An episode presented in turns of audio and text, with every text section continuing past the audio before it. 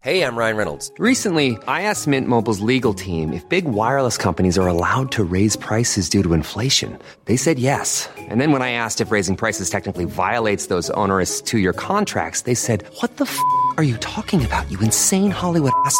So to recap, we're cutting the price of Mint Unlimited from $30 a month to just $15 a month. Give it a try at mintmobile.com slash switch. $45 up front for three months plus taxes and fees. Promo rate for new customers for limited time. Unlimited more than 40 gigabytes per month. Slows. Full terms at mintmobile.com.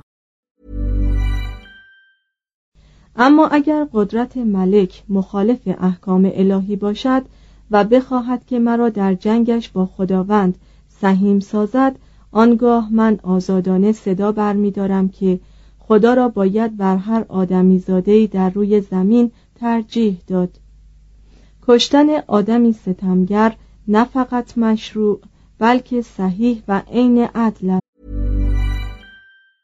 Ryan Reynolds here from Mint Mobile. With the price of just about everything going up during inflation, we thought we'd bring our prices down. So to help us, we brought in a reverse auctioneer, which is apparently a thing.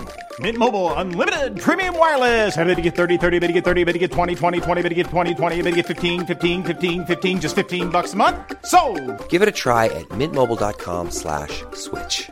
$45 up front for three months plus taxes and fees. Promo rate for new customers for limited time. Unlimited more than 40 gigabytes per month. Slows. Full terms at mintmobile.com. این طرز قلیان احساسات و تندمزاجی در نوشته های جان غیر عادی بود و بعدا در طی عبارت دیگری از همین کتاب توضیح داد که شرط قتل ستمگر آن است که شخص قاتل به حکم بیعت وفاداری در برابر ستم پیشه مکلف نباشد. این شرط بسیاری از ستمگران بالقوه را از مرگ میرهانید. زیرا هر امیر یا پادشاهی معمولا رعایای خیش را ملزم به ادای سوگند وفاداری می کرد. در قرن پانزدهم ژان پوتی با استناد به کتاب پولیکراتیکوس از عمل خیش یعنی قتل لوی اورلئان دفاع کرد لاکن شورای کنستانس به این علت پوتی را محکوم ساخت که حتی یک پادشاه نیز نمی‌تواند متهمی را بدون احضار و دادرسی محکوم کند. ما متجددین نمی‌توانیم همیشه با متجددین یا طبقه مدرنی که جان به ایشان تعلق داشت توافق نظر داشته باشیم. گاه گاهی وی مطالبی اظهار می کند که به نظر ما بیمعنی می رسند لکن حتی محملات وی نیز در خلال سبکی چنان قرین لطافت و تساهل آمده است که نظیر آن قبل از اراسموس کمتر دیده می شود جان نیز اومانیست بود به این معنی که به زندگی دنیوی بیش از حیات جاودانی عشق می‌ورزید. زیبایی و عطوفت را بیشتر از اصول مسلم هر کیشی دوست می داشت و به آثار نویسندگان باستان با آزادی و میل بیشتری استناد می جست تا به کتاب مقدس. وی سیاهه مفصلی از مشکوکات یا چیزهایی که درباره آنها شخص خردمند ممکن است تردید پیدا کند ترتیب داد که از آن جمله بود ماهیت و منشأ روح خلقت عالم و رابطه میان بینش خداوند و اختیار آدمی. لاکن وی زیرکتر از آن بود که خود را در معرض تهمت بدعتگذاری قرار دهد. جان از میان مشاجرات و اختلاف نظرهای عهد خیش با لطف و مسئولیتی سیاسی گذر کرد. در نظر وی فلسفه عبارت از مرهمی برای صلح بود نه نوعی از جنگ. می گفت که حکمت در تمام امور حکم عاملی ثبات بخش را دارد و کسی که به پایمردی فلسفه به محبتی خیرخواهانه نایل آمده باشد به مقصد واقعی فلسفه رسیده است. دو ارسطو در پاریس. در حدود سال 1150 پتروس لومباردوس یکی از شاگردان آبلار به نشر کتابی مبادرت ورزید که هم در حکم تعلیف آرای آبلار منتها خالی از هر گونه سخن بدعتآمیز بود و هم جنبه پایه‌ای را داشت که فلسفه رسمی مدرسی بر آن مبنا نهاده شد. پتروس مثل انسلم آرنالدو دابرشا بوناونتوره و توماس آکویناس یک نفر ایتالیایی بود که برای تکمیل تحصیلات خیش در فلسفه و الهیات روانه فرانسه شد. وی به آبلار علاقه داشت و کتاب چونین و نه چونین آن فیلسوف را کتاب دعای خیش می‌خواند.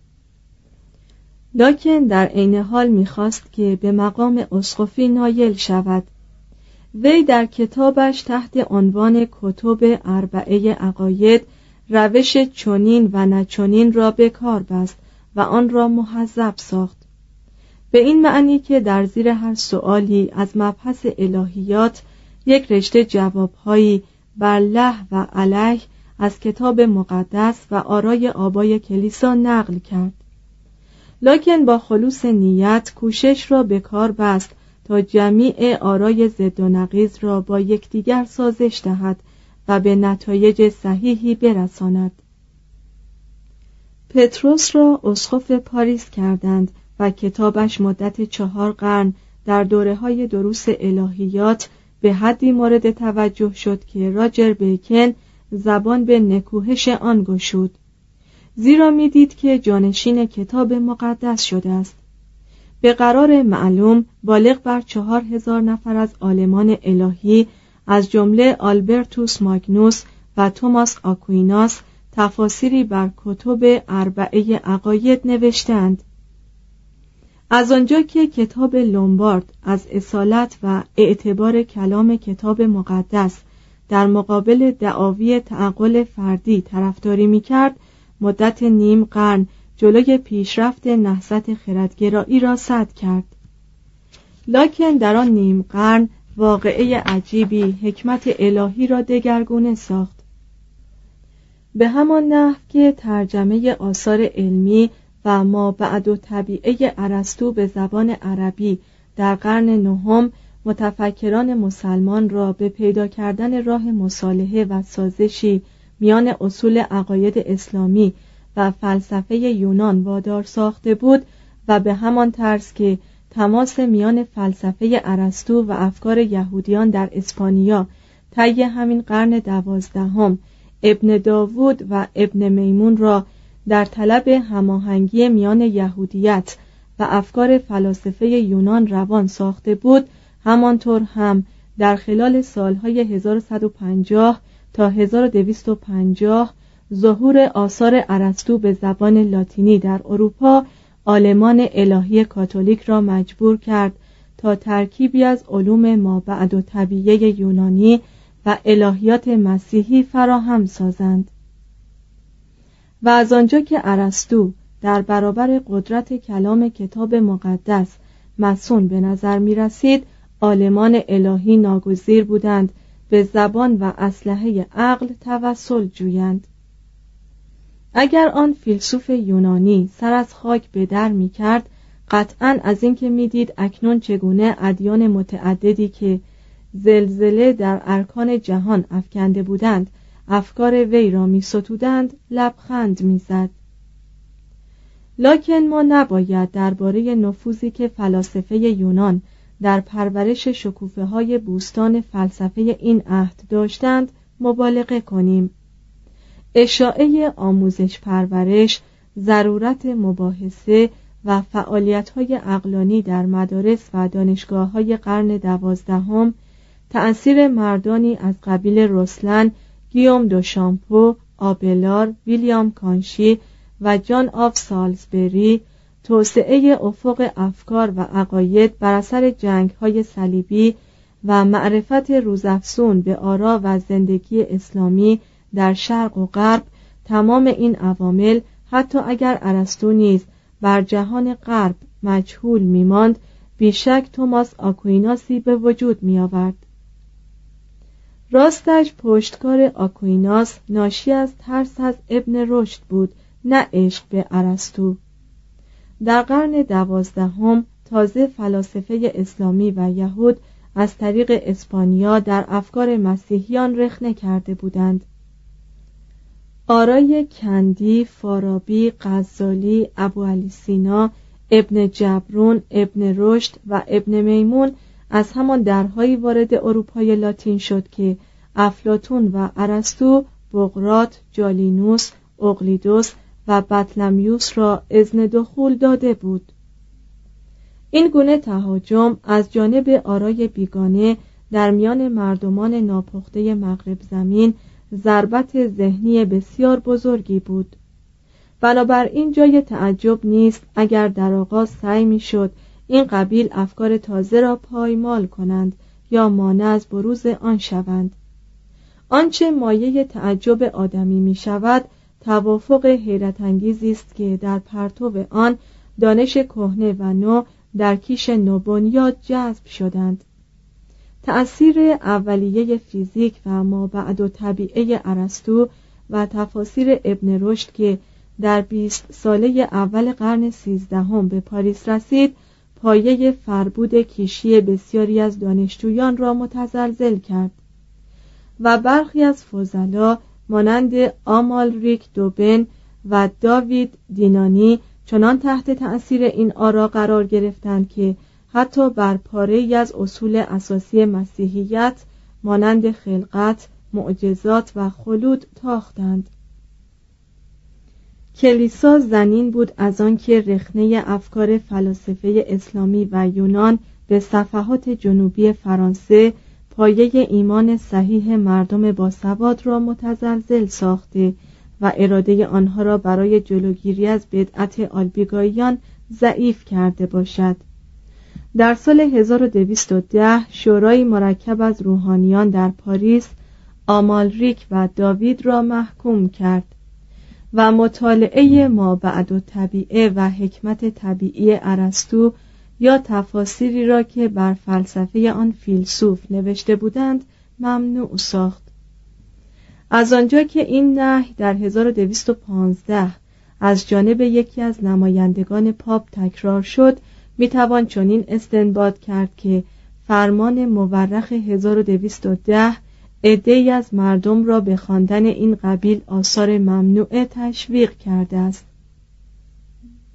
چهارمین شورای لاتران تدریس آثار ارسطو را در منطق و اخلاق مجاز دانست لکن مابقی را منع کرد.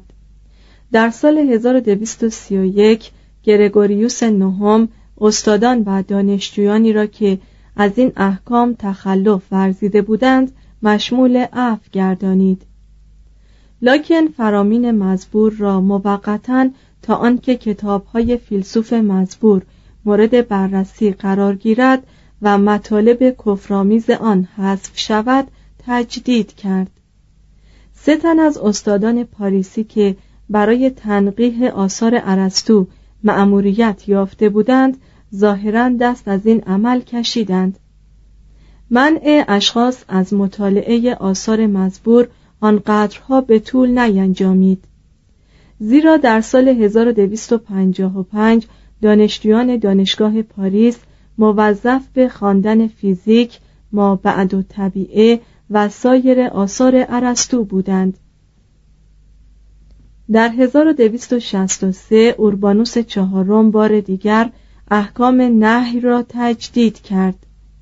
لکن ظاهرا توماس آکویناس وی را مطمئن کرد که ارسطو را می‌توان عقیم ساخت و به همین سبب بود که اوربانوس در مخالفت خیش پافشاری نورزید. در سال 1366 نمایندگان پاپ اوربانوس پنجم در پاریس مقرر داشتند که هر کس داوطلب درجه اجتهاد در فنون ذوقی باشد باید کلیه آثار ارسطو را دقیقا مطالعه کند. در ربع اول قرن سیزدهم میلادی مسیحیت لاتین خود را در اختیار میان دو طریق حیران دید و این حیرانی بحران عظیمی را در تاریخ دیانت به وجود آورد. رغبت به کسب فلسفه جدید هیجانی اقلانی بود که جلوگیری از آن امکان نداشت. کلیسا از جهد در این راه دست کشید و در عوض نیروهای خود را به کار محاصره و جذب مهاجمان گماشت. رهبانان وفادار آن دستگاه دقیقا شروع به مطالعه آثار این فیلسوف شگفت انگیز یونانی کردند که افکارش تزلزل در ارکان سه دین افکنده بود.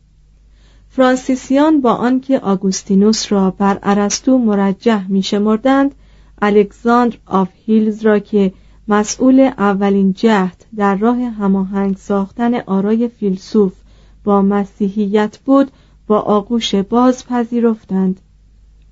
دومینیکیان همه گونه موجبات تشویق آلبرتوس ماگنوس و توماس آکویناس را که هر دو مشغول انجام چنین امر خطیری بودند فراهم ساختند.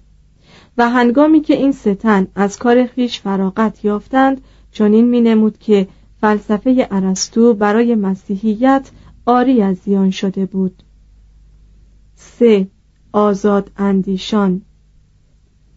برای آنکه نهضت مدرسی را به معنی واقعی آن درک کنیم و آن را به عنوان تراکم بیحاصل مشتی مسائل انتظاعی خشک نپنداریم باید قرن سیزدهم را نه عرصه بلا معارضی برای علمای نامدار مدرسی بلکه میدان نبردی بشماریم که در آن مدت هفتاد سال شکاکان مادهگرایان پیروان وحدت وجود و بدعتگذاران برای تسخیر اذهان اروپاییان با آلمان الهی کلیسا دست و پنجه نرم می کردند.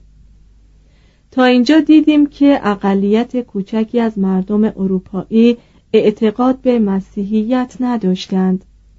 در قرن سیزدهم بر اثر تماس با اسلام از راه مبارزات صلیبی و ترجمه کتابها این اقلیت رو به افسایش نهاد. کشف این مسئله که دین بزرگ دیگری نیز در عالم وجود داشت و افراد شریفی مانند صلاح الدین ایوبی و کامل و فیلسوفانی مانند ابو علی سینا و ابن رشد به وجود آورده بود خود فی نفسه حقیقتی بود که مایه ناراحتی خاطر می‌شد.